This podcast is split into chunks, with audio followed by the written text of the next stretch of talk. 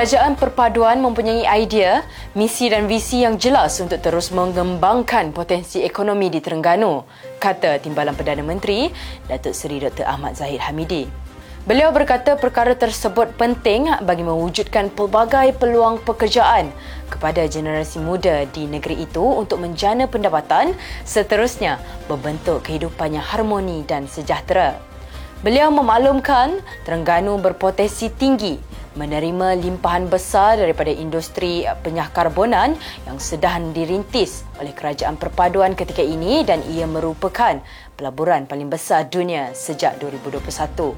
Mengulas lanjut berkenaan telaga minyak kosong ekoran kehabisan sumber petroleum di perairan Terengganu, beliau berkata kawasan tersebut boleh dijadikan pusat penyimpanan bahan mentah bagi industri teknologi hijau. Anak-anak muda di negeri Kelantan bertekad untuk menoktahkan pemerintahan PAS selama 33 tahun di negeri itu yang tidak membawa apa-apa perubahan terutamanya kepada golongan tersebut.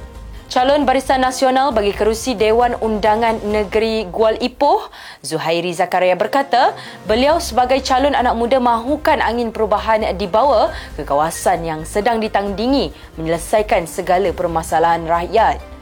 Beliau berkata, kebanyakan anak muda berharap agar pembangunan sukan dan peluang pekerjaan dapat diutamakan di negeri itu. Tegasnya, sebagai calon muda, beliau perlulah menunjukkan visi yang ingin dibawa dengan jelas untuk menambat hati para pengundi khususnya di Dun Kuala Ipoh. Sementara itu di Kuala Terengganu, calon Barisan Nasional Dewan Undangan Negeri Bandar, Armi Irza Muhammad berharap tekad yang dibawa di kawasan berkenaan akan terus menjadi pilihan dan bukannya berasaskan sentimen manipulasi. Menurut beliau, dengan Aku Janji Barisan Nasional Terengganu yang merupakan bantuan terus kepada seluruh rakyat, seharusnya menjadi pilihan kepada pengundi Dun Bandar untuk memberikan kepercayaan sekaligus membentuk kerajaan perpaduan di negeri itu.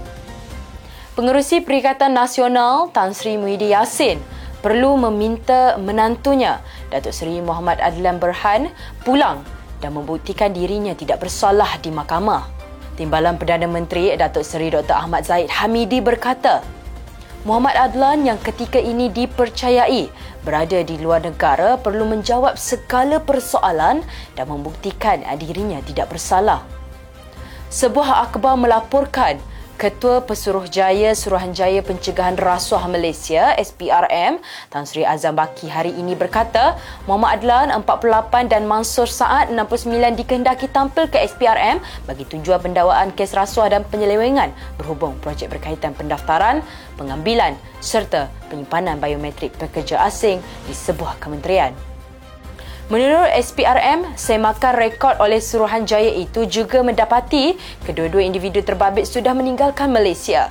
Masing-masing pada 17 Mei dan 21 Mei lepas dan setakat ini tiada rekod kedua-duanya telah kembali ke Malaysia. Menteri Pertahanan Datuk Seri Muhammad Hassan menafikan bahawa beliau terbabit dalam skandal projek pembinaan enam kapal tempur persisir LCS seperti itulah baru-baru ini selain menyifatkan dakwaan itu sebagai cubaan membunuh karakternya.